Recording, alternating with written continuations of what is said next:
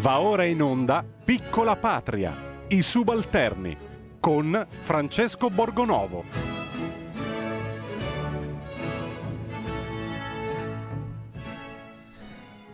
Buongiorno, buon venerdì, bentornati subalterni. Oggi è una giornata importante perché è San Giuseppe, quindi salutiamo e ricordiamo, insomma, celebriamo tutti i padri che sono piuttosto dimenticati in questo periodo storico, passano sempre in secondo piano e quindi è giusto anche mandare un pensiero a loro, anche perché questo è tutto l'anno intero dedicato a San Giuseppe, persino Papa Francesco ha voluto scrivere una cosa particolare pensando alla Patris Corde, pensando ai, ai papà. E quindi è giusto ricordarlo, specie perché appunto oggi va molto più di moda la celebrazione femminista o post-femminista, quello che è, anche quando è ipocrita. Eh, però prima di iniziare le polemiche di giornata, perché ce ne sono tante, noi ce le siamo tenute tutte per il venerdì e ne parleremo fra poco con i nostri ospiti. Tra l'altro vi invito caldamente a partecipare, a chiamare, a farvi sentire oggi perché parleremo delle chiusure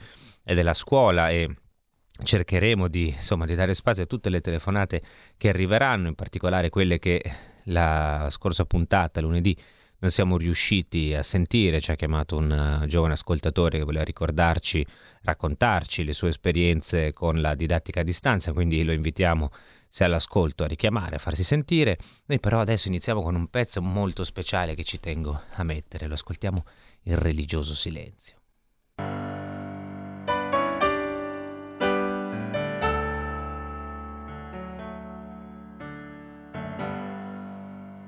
Someone to think hope is lost. See me stand alone. I can't do what others may want. Then I'll have So for now, wave goodbye and leave your hands held high. Hear this song of courage long into the night. So for now, wave goodbye. Leave your hands held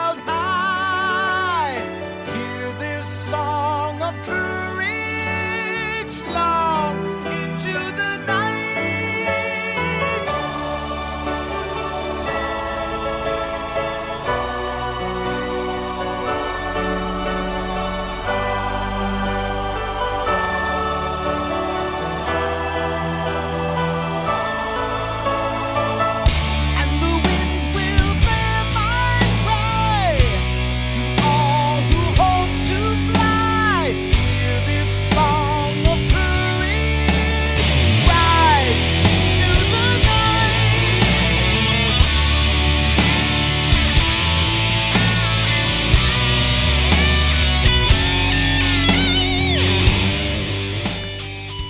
Era Courage dei Manowar, che è una canzone bellissima che ci tenevo a mettere per iniziare in un modo un po' diverso questa, questa puntata, con anche un, un pizzico di bellezza tra le tante eh, polemiche che andremo ad affrontare. Ma adesso è venuto il momento di dare il buongiorno a Giovanni Sallusti. Bentornato.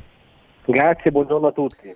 Ecco, ci hai accompagnato anche l'altra volta. Oggi facciamo il bis e eh, prima, di arrivare. Prima di arrivare a parlare di scuola, perché l'avevamo promesso, l'abbiamo anche annunciato, visto che è un tema di cui tutti parlano, poi eh, su praticamente nessuno fa niente e quindi insomma sarebbe anche curioso andarci, mh, andarci dentro. Io vorrei chiederti un, un commento su una vicenda che mi ha particolarmente colpito, quella di Alberto Gerli, che è un ingegnere che era stato inserito nel eh, CTS e ha subito un linciaggio che io non ho, insomma, secondo me senza pari.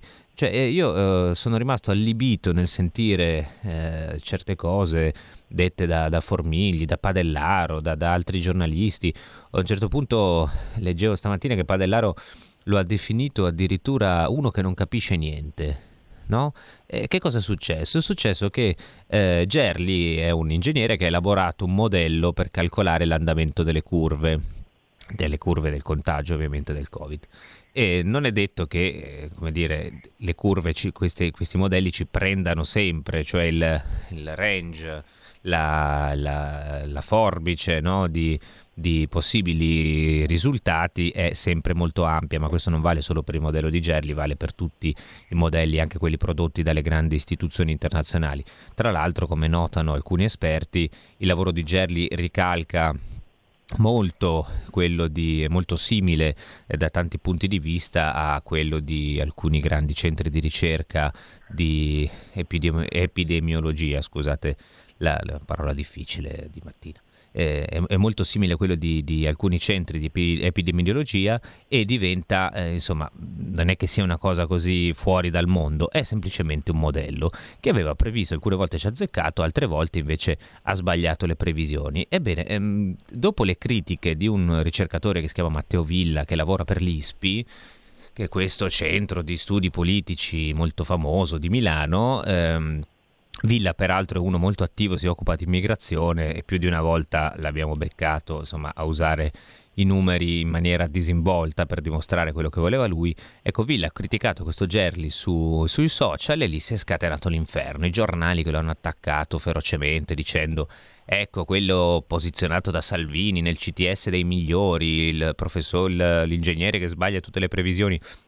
Eh, Io mi domando, ma come si fa? Cioè, un giornalista che va in televisione a dire che questo eh, signore non capisce niente, quando sono stati zitti, i grandi giornali sono stati zitti su Ranieri Guerra che ha mentito sul report censurato dell'OMS, non hanno detto una parola su tutte le balle che ci ha raccontato Speranza in questi mesi sui piani pandemici, sulle altre cose, non hanno detto niente su Giuseppe Ruocco, altro membro del CTS, di cui addirittura il vice ministro Sileri chiese la testa, poi adesso l'hanno fatto fuori, però insomma è rimasto lì per mesi. Tutti eh, su Ricciardi, Ricciardi che diceva una cosa un giorno, una cosa l'altro, ha sbagliato.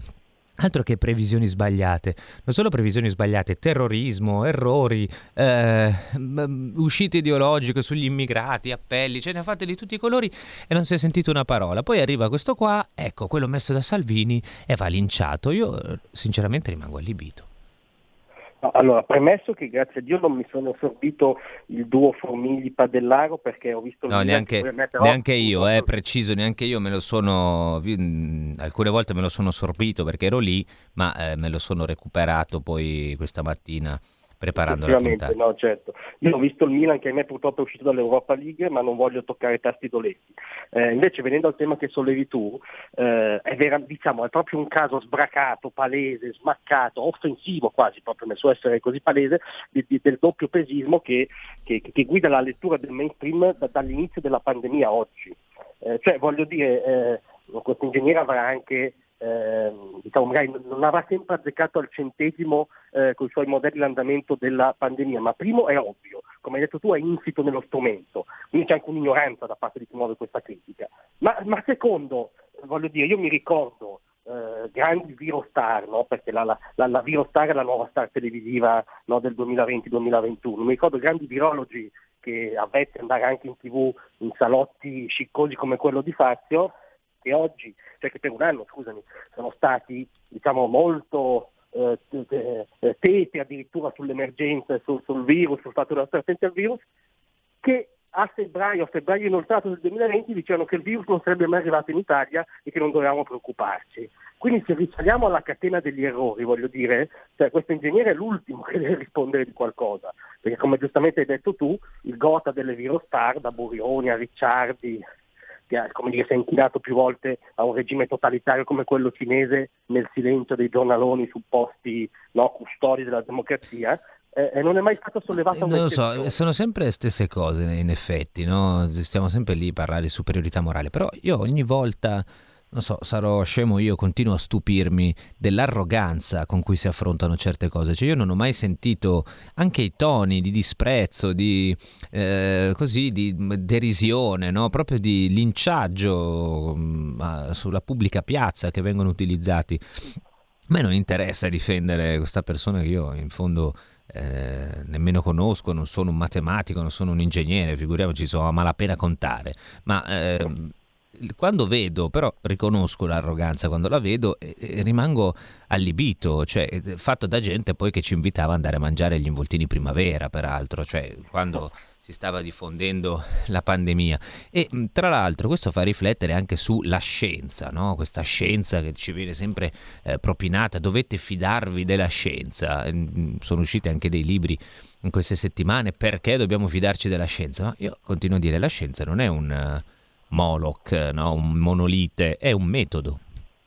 La scienza è un metodo, cioè si, si guardano, si osserva la realtà, eh, si fanno delle valutazioni, si analizza e poi si propongono delle, delle idee che dopo vengono discusse dalla comunità scientifica, quindi non è che c'è su tutto sempre un'unica verità, no? Quella non è una... Eh, vivere la scienza così non è, non è scientifico, è eh, una forma di, di settarismo fanatico, ecco, e continuo a vedere di nuovo anche ieri, ieri sera, insomma sul Corriere online, i contagi nelle scuole, e così arriviamo al punto, centinaia di contagi nelle scuole, posto che ormai sono chiuse da un po', quindi bisogna vedere se, se sono effettivamente stati fatti nelle scuole. Ma poi mi dico, ma che, che diamine di prove avete che si siano contagiati questi ragazzi dentro le classi? Dove sono obbligati a mantenere le distanze, dove devono stare seduti e non per esempio sui mezzi pubblici o in piazzetta. Perché è lì il punto, no? Cioè se tu mi chiudi le scuole e mi dici ce lo chiede, ce lo dice la scienza, eh, allora me lo devi dimostrare, no? Se invece chiudi le scuole perché non sai gestire i mezzi pubblici, allora sei un incapace che deve eh, provvedere a, a, a mettere, in, dire, mettere in bolla la, la, la distribuzione delle persone sul territorio, perché di questo si tratta. Non c'è dubbio, eh, hai ragione tu, non c'è alcuna oggettività scientifica eh, che giustifichi questa psicosi del contagio nelle scuole, a parte che appunto devono mettersi d'accordo perché eh, ormai sono noti i periodi di incubazione del virus e mi risulta che le scuole ormai in Italia ahimè siano chiuse eh, come dire, da ben prima no, rispetto al, al, periodo di incubazione che dovrebbe giustificare dei, dei contagi odierni. Ma non c'è alcuna oggettività. Invece ci sono altre oggettività proprio numeriche, per esempio una che mi ha colpito molto nei giorni scorsi, e l'ha proposta il primario eh, del, del, reparto di neuropsichiatria del Bambin Gesù, quindi non credo un pericoloso no mask esaltato, eh, il quale ha detto occhio, che non mi era mai successo, ho il reparto pieno al 100%, i letti sono al 100% occupati da giovanissimi, dai 12 ai 18 anni che hanno tentato il suicidio. Questa cosa non mi era mai successa. Cioè, cosa voglio dire? È oggettivo che c'è anche un, un'emergenza psicologica, psichica, esistenziale, diciamo, soprattutto se parliamo di quella fascia a cui è negata l'esperienza basilare formativa della scuola da un anno. Allora io mi chiedo perché, per dire, nel CTS non c'è mai stato uno psichiatra dell'infanzia? Cioè perché abbiamo questa visione monomaniacale dell'emergenza come emergenza solo del contagio? che esiste ed è ovvio, chi dice che non esiste fa, fa, folklore, ma non esiste solo quella, c'è una gigantesca emergenza psicologica, per esempio, dei nostri ragazzi che non, non viene proprio neanche messa sul tavolo dei lavori, no? E lì però ci sono dei dati oggettivi, cioè il 100% di letti al bambini disoccupati a tentativi di suicidi. A me questa cosa è ghiacciata. Eh, perché evidentemente non sono dati utili no, a mantenere lo status quo. Eh, del resto ieri c'è stata la celebrazione delle vittime del Covid senza i parenti delle vittime mh, di Bergamo, per inciso, così se, se vi sembra una cosa normale. E, e questo è eh, appunto eh, tutto funzionale, no? anche fare complimenti agli italiani che hanno resistito, che hanno avuto... Ma quale coraggio hanno avuto gli italiani? Quello di stare sottomessi, di stare chiusi in casa, perché questa è la verità. Cioè, come non sono responsabili dei contagi in giro, non sono neanche responsabili del fatto che il virus si abbassi. Questo prescinde da loro. No? Noi siamo rimasti chiusi, ci siamo sottomessi in buon ordine e via così. Abbiamo una telefonata, buongiorno. Sì, buongiorno, è il mio influencer eh, che è suo malgrado, buongiorno. Io buongiorno. Eh, l'apprezzo davvero tanto eh, Borgonovo. La ringrazio. Deve essere una voce, come dice Giordano, ma davvero fuori dal coro. Ne abbiamo davvero bisogno per questi giornalisti che purtroppo sono eh, schierati e sono pagati, lasciamo perdere. Allora, ehm, è un anno che ci continuano a, a, inculcare terrore, come giustamente stavate dicendo voi, no? Adesso si stupiscono che la gente è terrorizzata dal vaccino, ma no, non dovete. Sa- sapete che uccide di più uscire di casa, andare sotto una macchina che fare un vaccino, ma certo uccide anche di più andare fuori di casa andare sotto una macchina che un virus che esiste ma è stato venduto in modo sbagliatissimo, in modo terrorizzante, uccide solo lo 0,002% a livello mondiale. Si stupiscono che poi la gente sia terrorizzata, è un anno che li state terrorizzando.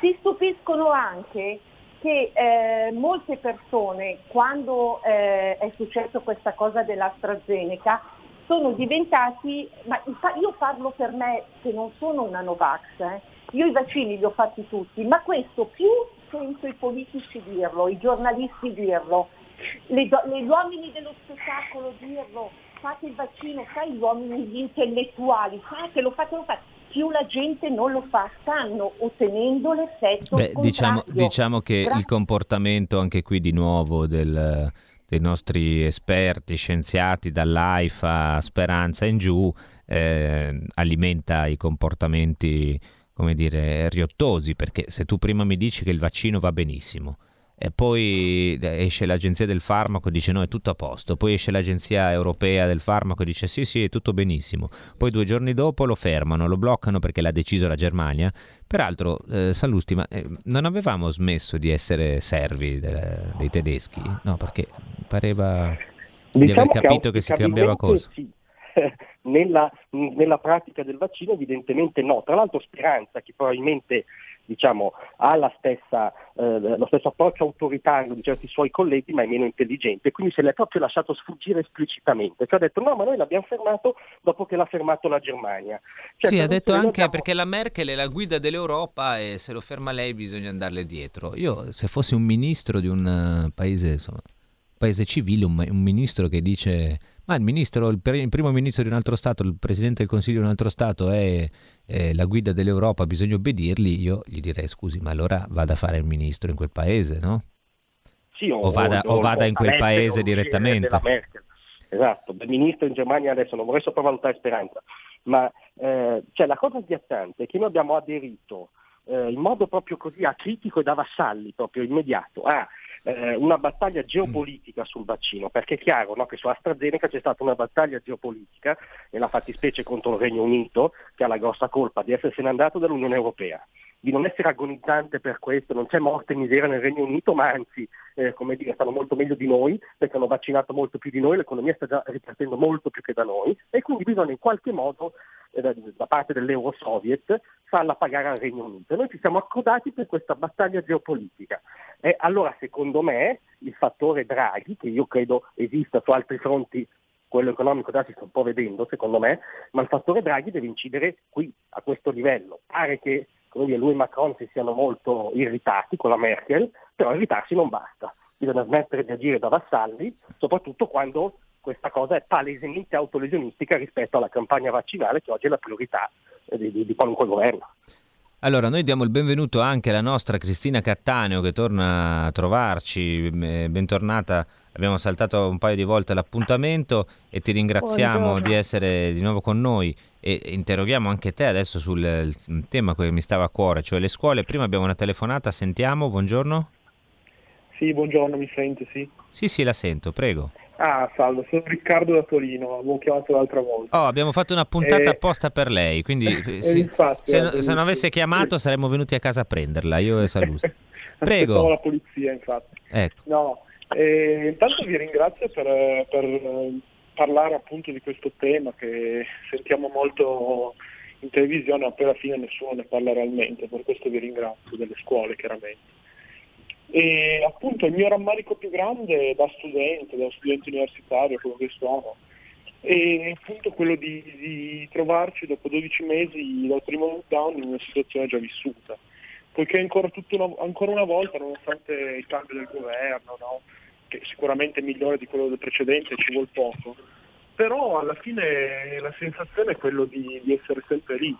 Cioè, che tutto Cioè, lei è uno studente che in questo momento è, a- eh, com- come fate, in didattica a Sì. distanza siete? no? Sono in didattica a distanza, purtroppo io sono riuscito, io frequento la facoltà di economia a Torino, nella facoltà di, cioè, nell'università, e sono riuscito ad andare due volte in presenza quest'anno. E- uno che uno dice, no, io sento questi discorsi, cioè uno dice, ma alla fine che cosa cambia, no? Anzi, sarete anche contenti. Dentro c'è un po' questa sensazione, persone che dicono, ma saranno anche contenti che non vanno a scuola, no? Questi qui. Ehm, diciamo che per me, per quanto mi riguarda, assolutamente no, perché tanto l'attenzione dal mio punto di vista è molto più bassa di quando si è, si è a scuola, perché io trovo che le lezioni in aula siano fondamentali e irrinunciabili per certi versi. Poi è vero che ci saranno state sicuramente delle cose positive da questa didattica a distanza, penso agli studenti che sono molto lontani dalla scuola, che prima non avevano la possibilità di, di- di seguire le lezioni, almeno in questo modo possono riuscire a seguirle. Però la scuola è, secondo me è una, è una comunità no? che è fatta di, di etica, di, di socialità, di umanità e di relazioni, quindi anche di risate, di dialoghi, di scambi di sorrisi, di battute. Guardi, solo per quello E- che ha detto io la farei ministro immediatamente, perché Eh. intanto lei parla un italiano più No, corretto vabbè. di quello del ministro Bianchi, che è, Ah, arrivato ci dicendo... vuole poco, diciamo. De- sì, ecco, ci vuole po'. Vabbè, eh, ci accontentiamo anche di poco, questo passa il convento, no? Eh, volevo sentire Cristina Cattaneo su quello che ha detto il nostro studente. Ma non c'è dubbio che noi ci troviamo in una situazione che è difficilissima e vorrei anche dire questo, la paura non solo ha coinvolto noi, ha coinvolto le famiglie e viviamo costantemente con la paura, ma ha coinvolto anche coloro che devono prendere le decisioni. Vero? Io credo, e questa è la confusione che ne consegue. Teniamo presente, e sono veramente d'accordo con quanto si è detto prima, che nel CTS dovrebbe esserci, direi non tanto uno psichiatra, però degli psicologi, perché...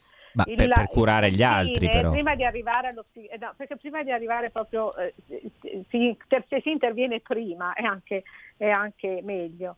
Non c'è dubbio, non c'è dubbio che siamo veramente in una fase difficilissima. Tra l'altro la paura non può essere trattenuta a lungo fisiologicamente, l'aveva già detto la Borì.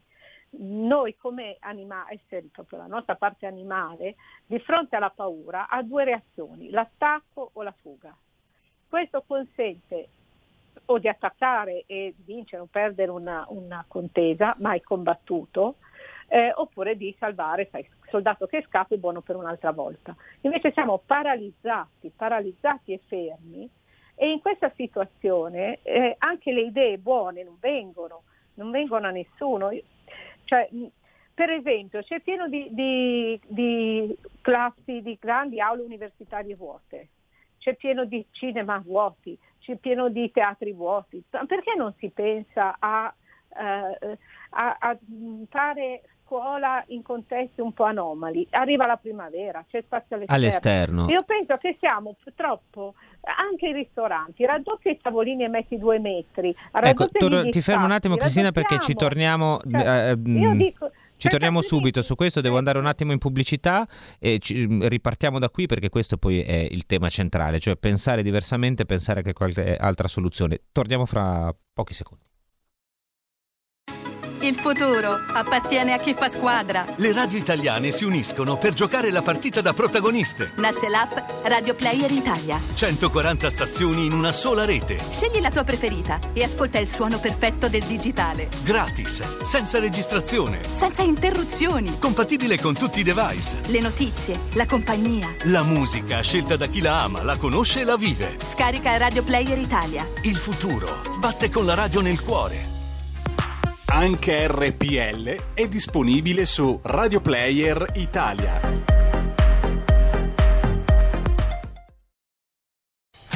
Porta con te ovunque RPL la tua radio. Scarica l'applicazione per smartphone o tablet dal tuo store o dal sito radiorpl.it. Cosa aspetti?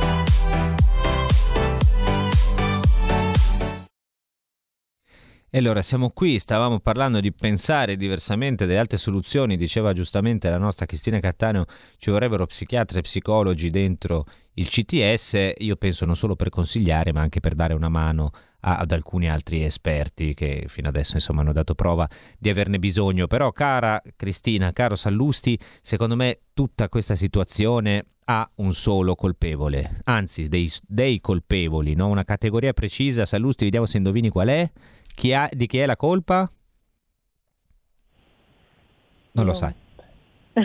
I runner, secondo me i runner. I runner, no, no, non solo i runner, ma le nostre, lo sappiamo, la colpa è delle discoteche. Lo diciamo sempre, adesso noi d'ora in poi daremo sempre la colpa alle discoteche e sapete cosa faremo? Da, da adesso in avanti metteremo solo le canzoni della discoteca per ricordare quanto siano colpevoli questi untori.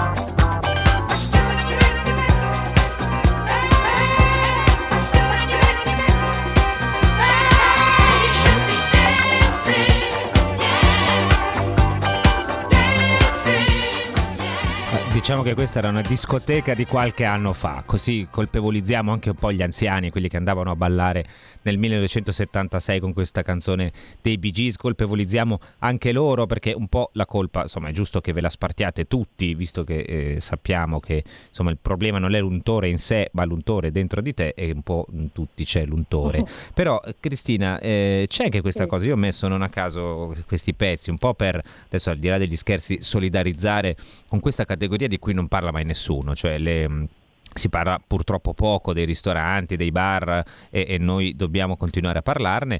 Degli altri locali eh, se ne parla molto meno, mh, decisamente poco. Eh, io personalmente non è che sia un grande frequentatore di discoteche, confesso, anzi proprio per niente, eh, anche se insomma, certe canzoni sono una certa musica credo che sia anche un patrimonio nostro, però mi pare, mi dà molto fastidio questa cosa, cioè sembra che abbiamo colpevolizzato il divertimento, cioè è passata oltre alla paura quest'idea che eh, la vita in qualche modo debba correre su dei binari precisi, cioè lo svago, il divertimento, il, anche così la cosa liberatoria di, di andare a ballare, ah come ti permetti, pensa ai morti. E questa secondo me è una cosa devastante da un punto di vista psicologico. No, anche perché noi abbiamo bisogno, abbiamo bisogno proprio di, eh, di uscire, di questa pandemia ha rivelato, ha rilevato veramente come noi abbiamo bisogno di contatti umani. Ma noi, eh, anche se tu metti una persona da sola, eh, eh, a chi pensa? Pensa al passato, alle persone che ha incontrato, a quelle che vuole incontrare. Cioè, la, la nostra mente è popolata degli altri. Questo chiuderci dentro è chiaramente una cosa che Ehm, ma non è volontario, cioè io vorrei, vorrei anche dire questo, mi sembra che dovremmo guardare, ma in questo dovremmo guardarlo veramente un po' tutti, che paesi che sono un po' più liberi di cambiare, di, di seguire, di, di, eh, di muoversi, di cambiare un po' le strategie, riescono un po' meglio ad adeguarsi a un nemico eh, mortale come questo. Io ho saputo l'altro giorno della morte del fotografo Gassel e sono veramente affranta, cioè mi dà un altro mh, così, eh, mi fa proprio sentire come è vero che, che ci sono tanti film, ma è anche vero che, che ci sono tante persone che muoiono ancora adesso, quindi dobbiamo, però ecco, in questa situazione credo che noi dobbiamo pensare in modo laterale, quello che dicevo prima sui ristoranti, io vedevo tavolini da 80 centimetri, ma perché non li raddoppi, non metti quattro tavolini, ci sono due metri e mezzo, a dargli un po' Ma sono cose di buon senso che nessuno... Cioè, cose di buon senso della- si direbbe della nonna, no?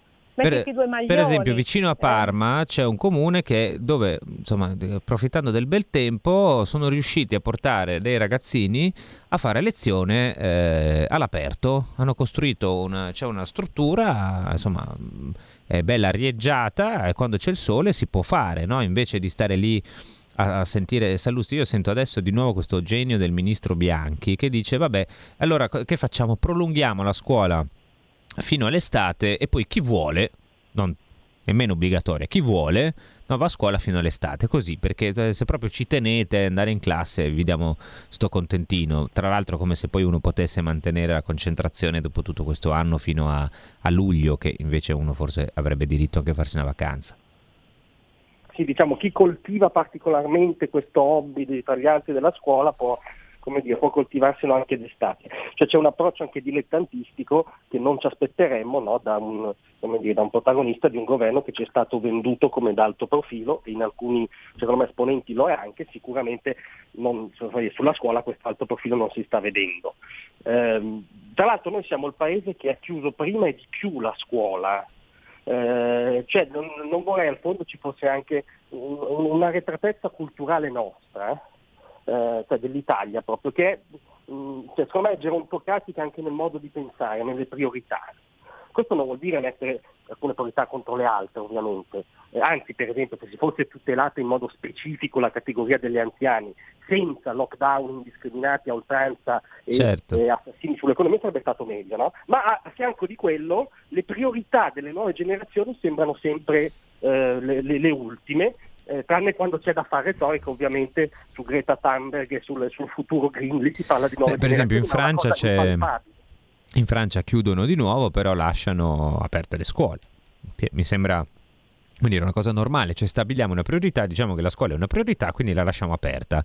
Cioè, si fa anche qui, eh. Eh, abbiamo deciso che i supermercati sono una priorità perché se la gente non mangia non può andare avanti. Ecco, eh, eh, li lasciamo aperti, anche se poi, insomma, uno, se proprio volesse essere sovietico nelle cose, potrebbe anche dire, vabbè, vi, vi distribuiamo pane e due patate a testa, no? E ve le fate bastare. Ma Eh, non lanciare idee a speranza, non lanciare idee a speranza che poi le raccogli. Dici che tu potrebbe raccogliere questa cosa su beh, ma almeno, almeno guarda, posso dire, sarebbe più onesto. Cioè, facesse la DDR, almeno lo dicesse e noi dice- diremmo, vabbè, eh, non so, ci, ci- ci facciamo una ragione in qualche maniera. Invece così dire prima, eh no, la scuola deve riaprire, poi non riapre, capisci che mi sento un po' preso per i fondelli.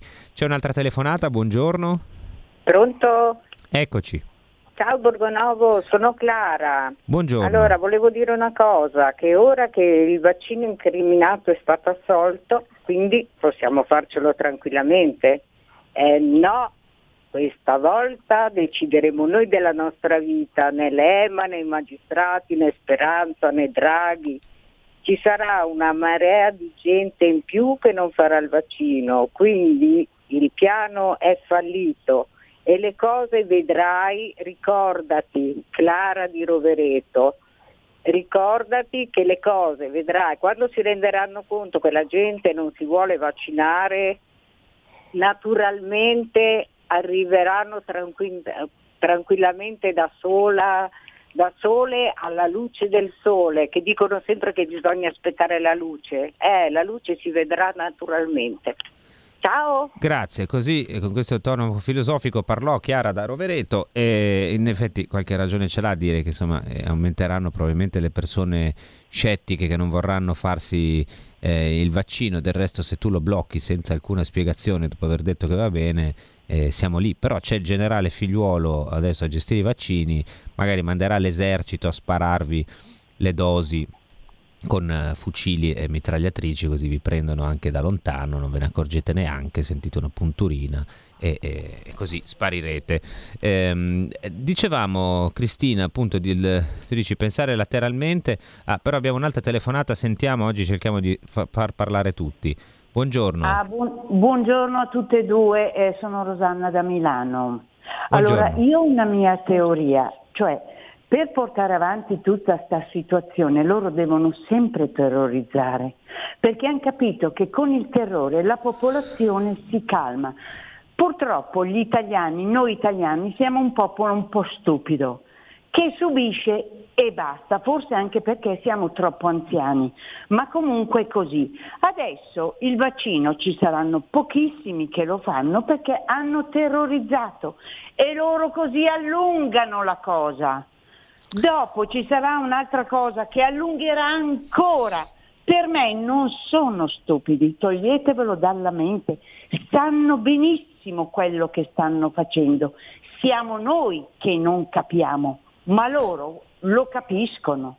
Buona giornata a tutti. Grazie, eh, comincio a sentire anche una certa rabbia, Cristina, però è vero un po' che eh, gli italiani questi mesi, come dire, sì, hanno un po' strepitato, c'è stata qualche manifestazione, c'è molta gente tesa, io credo che ci sia in giro così a pelle, avverto un grande livello di tensione, di stanchezza, di, di un po' di rabbia soppressa, però in fondo ci siamo adattati a questa situazione in maniera anche... Cioè, tu l'avresti mai detto due anni fa, ad esempio, che avrebbero accettato gli italiani di restare chiusi dentro, sottoposti a queste misure così severe, senza fiatare in fondo?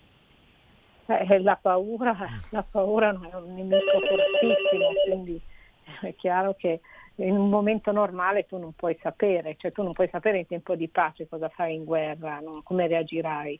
Io però vorrei dire questo, siamo anche in un momento in cui è molto complicato tutto e i paesi che hanno vaccinato sono quelli che, che io devo dire che io mi vaccinerò e che penso eh, sono nipote di un virologo che già 30 anni fa mi, mi elencava la necessità di vaccinarsi.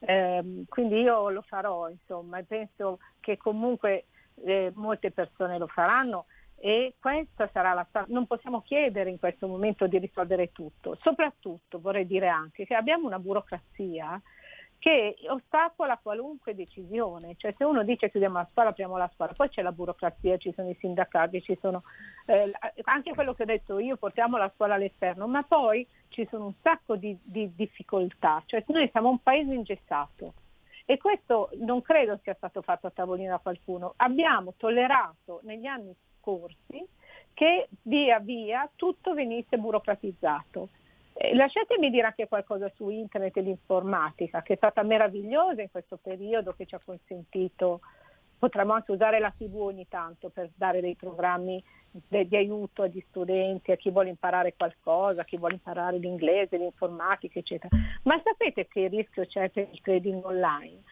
Quanti bambini che vanno adesso, che usano sempre in mano il computer, che internet è un mondo libero dove tu sei a contatto con tutto senza nessun controllo. È una cosa questa pericolosissima. Beh, certo, anche perché poi... si nota perché il bambino fino a 14 anni lo devi accompagnare, se è un abbandono di minore, ma a 9 anni ma non lo smartphone, adesso a 8 perché 7 perché fa la didattica a distanza. Cioè, Certo che diventa un po' rischi. difficile per un genitore col bambino che ha lo Ma smartphone no. in mano. E... Ma non può, un gen- non puoi chiedere, puoi chiedere fino a un certo Certo. punto, un genitore che lavora deve pagare le bollette, le tasse, le multe, le cose, li cambiano, eccetera. Poi queste- Noi siamo figli di una società che ci ha rimpicciolito le case, ci ha aumentato il loro costo, ci ha costretti a vivere fuori. Questa è la realtà, ci ha detto che la famiglia non aveva importanza, che dovevamo vivere all'esterno e poi ci hanno chiusi dentro, ma non ci ha chiusi dentro qualcuno, c'è un virus, io questo, l'oggettività così... Io su questo siamo d'accordo, di che il virus Popper, ci sia noi non l'abbiamo, pericolo, non l'abbiamo mai negato. Diciamo che si possono trovare forse Certo. delle soluzioni anche che non siano appunto blindare le persone o privarle come è stato fatto all'inizio, ricordiamoci, perché noi stiamo ricordando una... forse tutto questo non sarebbe così pesante se non avessimo fatto una prima chiusura devastante e secondo me folle, perché tardiva, perché eccessiva, perché... ehm, immotivata da tante, da tante cose e mh, gestita veramente in una maniera ignobile, secondo me. Abbiamo un'altra telefonata, buongiorno. Pronto? Posso andare in diretta? È già in diretta, prego. Ah, eh, buongiorno, senta, io stavo ascoltando la signora che parlava quando ha parlato appunto io mi vaccinerò e in quanto nipote di un virologo e va benissimo, però con questa cosa sembra che passi il messaggio, sta sentendo? Sì, sì, stiamo sentendo, prego, prego. Ecco, eh, dico, pa- sembra che passi il messaggio che eh, il vaccino è importante, ma io mi faccio una domanda. Io sono una che mi sono vaccinata di tutto, diciamo, non sono Novax, però questo vaccino che praticamente ha, ha passato un test su tre per dire o comunque non è sicuro in quanto non sappiamo le- gli effetti a medio e lungo termine, lo dobbiamo sottoscrivere perfino leggendo il bugiardino, eh, non è una questione di vaccino o non vaccino, qui è questione di un farmaco che ci viene iniettato, Chiaro. che non è sicuro per nulla, che mi si impone, perché in un modo o nell'altro ce lo imporranno. E quindi è questo il discorso. Quando come stavate già dicendo voi ci potrebbe essere invece la cura, da, da battersi per la cura, non è il vaccino la soluzione, non è il vaccino la soluzione. Allora io voglio dire questo, così eh, risolviamo, chiariamo una volta per tutte la, la- la posizione. Allora, io non sono Novax, anche perché eh, avere... sono Novax nel senso che non mi hanno vaccinato perché il vaccino non c'è per me. Quindi, e, e per altre categorie, miei coetanei e, e giornalisti, grazie al cielo anche, che non sono passati davanti agli altri, e altri. Quindi io non sono Novax. Penso che sia giusto fare delle domande, porsi dei dubbi. Penso che sia sbagliato imporre per legge come si pensa di fare eh, un vaccino, perché stiamo parlando del corpo delle persone, elevare la sovranità alle persone sul proprio corpo è una cosa pericolosissima e sbagliata, perché poi è un attimo che dall'emergenza si arriva ad altre cose che non sono non sono belle. Eh, non credo che, eh, del resto lo dicono gli stessi virologi, che il vaccino sia la panacea, perché qualcuno dice no, continueremo a avere problemi. Eh, non è detto che chi si vaccina eh, poi non contagi gli altri, il che smonterebbe anche l'ipotesi del vaccino obbligatorio negli ospedali, cosa su cui si insiste tantissimo. Non c'è certezza, non lo dico io, lo dice l'AIFA, l'Agenzia Italiana del Farmaco, Certo. che non c'è certezza sul fatto che poi uno vaccinato che viene incoltato col virus non possa trasmetterlo ad altre persone che vaccinate non sono. Quindi eh, in fondo questa cosa di, di imporlo ai, ai sanitari mi sembra un po' una cosa per distrarre l'attenzione. Eh, penso che insomma No, ci siano degli posso delle argomentazioni. qualcosa, certo. Siano delle argomentazioni favorevoli. Eh, ehm, Lo stesso discorso che faceva adesso la signora lo possiamo fare, guardi, per qualunque farmaco. Se voi vedete quali sono gli effetti collaterali di farmaci che noi consumiamo normalmente dall'aspirina in giù, solo che ci siamo abituati, capisce? Ci siamo abituati e invece di questo vaccino che è arrivato in fretta, eh, proposto da personaggi discutibili, eh, non ci fidiamo. Quindi io fate la vostra scelta, però mettete tutto sul campo, sentite anche le opinioni degli esperti, eh, leggete prima di decidere. Io penso che uno lo debba fare per convinzione, non per costrizione. E penso che eh, non- fino adesso eh, io rabbrividisco quando sento dire: Eh, vabbè, ma sono tre morti su un milione. Sì, anche quei tre morti contano e nessuno fa piacere morire, anche se è uno dei tre su un milione. Eh, dopodiché purtroppo, purtroppo nella statistica funziona anche così. Quindi non credo che Sì, sia più certo. pericoloso di, di altre sostanze che noi ci pi- pigliamo quotidianamente, visto che siamo pieni di farmaci. Lascio una replica anche a Cristina, poi torniamo da Sì, Sallusti. Io non sto parlando del vaccino obbligatorio, sto parlando della volontarietà. Sono d'accordo con quanto si è detto. Ricordo anche che c'è un'epidemia, per esempio, di morti da antidolorifici eh, che sono dati comunemente, eh, che, che è balzati in cima a tutte le classifiche eh, che viene dagli Stati Uniti perché non sopportiamo più il dolore, quindi dappertutto ci, ci danno antidolorifici, causano molte morti. L'Aulin per esempio ha causato tanti morti, farmaci che noi usiamo comunemente. Certo che c'è un rischio, Eh, vedete la sicurezza non l'abbiamo, noi siamo in un momento di pericolo e non abbiamo, e se aspettiamo la sicurezza di agire, ma qualunque cosa, in qualunque direzione ci muoviamo, in questo momento dobbiamo prenderci un rischio, da qualche parte dobbiamo prendere, singolarmente, io non, non sono assolutamente per l'obbligo eh, vaccinale, assolutamente. Dico semplicemente, mh, mh, ti devo dire che il mio parente virologo eh, faceva il virologo quando nessuno sapeva chi fossero i virologi e anch'io mi stupii di sentire Un bel nome periodo. Ecco, non era periodo.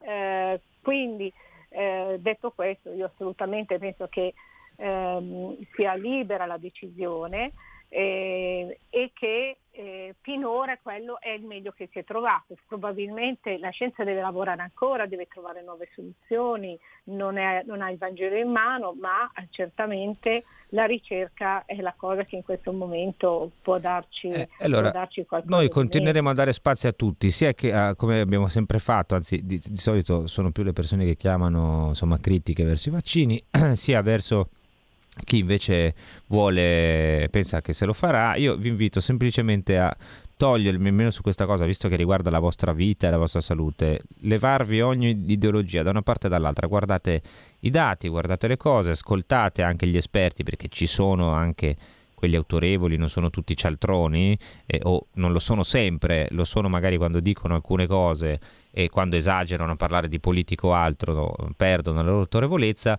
però insomma fate una scelta, non fatevi guidare dall'emotività, dobbiamo in questo caso essere anche molto razionali. Abbiamo delle altre chiamate, ma prima, visto che ehm, tanti sc- hanno scritto criticando la mia scelta dei Bee Gees, dicendo che qualcuno dice troppo vecchia, serve qualcosa di più tamarro, e, e- ma sono, sono tanti, c'è gente che scrive delusa da questo. Allora io unirei due cose, caro Sallusti. Unirei queste critiche, anche tu giustamente notavi che sono un po' vecchiotta questa canzone. Oggi arrivano i nuovi colori delle regioni e anche la Calabria rischia il rosso. Quante discoteche ci saranno in Calabria? Discoteche clandestine che hanno sparso il virus e allora noi ne mettiamo un altro, questa volta leggermente più recente.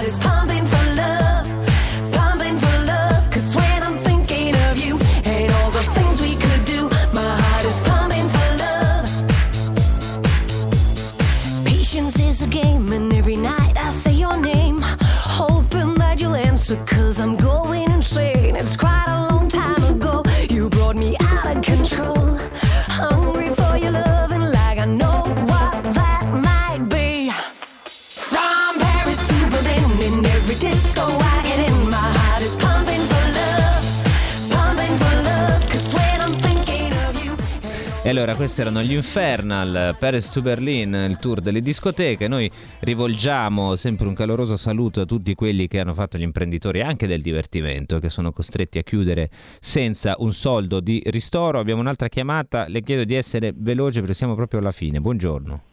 Ah, buongiorno. Prego, No, eh, volevo dire, ehm, posso darle del tu? eh, se vuole. Ecco, allora, tu che sei sempre presente, quasi sempre, ti invitano abbastanza spesso nelle trasmissioni di Tagadà, eh, l'aria che tira e altre trasmissioni no? che sono importanti, perché non, pretende, non dice ai conduttori di pre- pretendere la par condicio, cioè se invitano medici come i tre, io li chiamo i tre moschettieri, cioè Bassetti, Galli e Pregliasco, no? sono sempre presenti, qualsiasi ora del mattino, del pomeriggio, della notte, se- eh, fai cambio canale, li trovi sempre, uno dei tre li trovi sempre. Cioè la par condicio nel senso di, di invitare anche medici che sono favorevoli alle cure domiciliari, ecco, questo qui è importante. Per esempio, io ho sentito dire mh, su, su Radio Radio la settimana scorsa eh, da due medici, non da due stupidi, due medici che dicono che c'è una- una- un farmaco che si chiama ivermectina che cura benissimo, anche più della, della, di idrossiclorochina, perciò fate, fate eh, eh, reclamizzate queste cose, altrimenti vaccini Guarda, vaccini noi, al giorno noi... Ma no, ha ragione, noi ne parliamo per esempio sulla verità molto spesso, ma anche altri giornali eh, danno spazio a questo delle cure. Io l'ho sempre detto, ogni volta poi ripeto, non sono né un virologo né un epidemiologo né un medico, quindi non- poi mi fermo lì. Eh, però io penso che uno dei grandi problemi siano state proprio le cure domestiche sallusti, cioè, eh, questa è una delle nostre carenze di approccio, cioè non abbiamo, non abbiamo curato la gente a casa, abbiamo solo pensato così, arrivare al vaccino salvifico e basta. Non c'è alcun dubbio, l'abbiamo detto, imbottitevi di tachipirina e aspettate, spesso mi aspettate la terapia intensiva se non peggio. Vi dico solo una cosa sul vaccino, concordo in pieno sul non approccio fideistico al vaccino, perché quello non è scienza, è scientismo, un'altra cosa, eh, quindi pienamente d'accordo su quello. Faccio notare però che se i paesi più avanzati e civili, che sono sempre quelli, Stati Uniti, Regno Unito, Israele, eh, stanno accelerando al massimo con questi vaccini, cioè o stanno pianificando un omicidio di massa delle loro popolazioni, ma mi sento di escluderlo, oppure comunque, come diceva la professoressa, la carta migliore che abbiamo in mano in questo momento sono i vaccini, c'è poco da fare. Allora, vabbè, que- questa- con questa chiusura è alimentato il complottismo per i prossimi 50 anni, proprio citando i paesi che più sono oggetto di Le complottismo. plutocrazie. Ecco, sa- esattamente, quindi vabbè, come al solito, come uno fa, sbaglia, ma noi siamo in conclusione, io ringrazio Giovanni Sallusti e Cristina Cattaneo e adesso come ogni Buongiorno. settimana vi lascio nelle mani di uno che se gestisse una discoteca metterebbe solo musica classica, anzi musica colta, come si chiama, cioè il nostro mega direttore galattico Giulio Cainarca. Sabato sera a Ecco. casa mia. Tutti! È un bel direttore! Noi il sabato sera invece di andare in discoteca, vedete, andiamo a casa di Kainarka che mette i dischi e balliamo con Bach, Mozart, eh, eh, Schubert, eh, queste cose e così siamo anche un po' radical chic. Io vi auguro un buon fine settimana e noi ci risentiamo lunedì.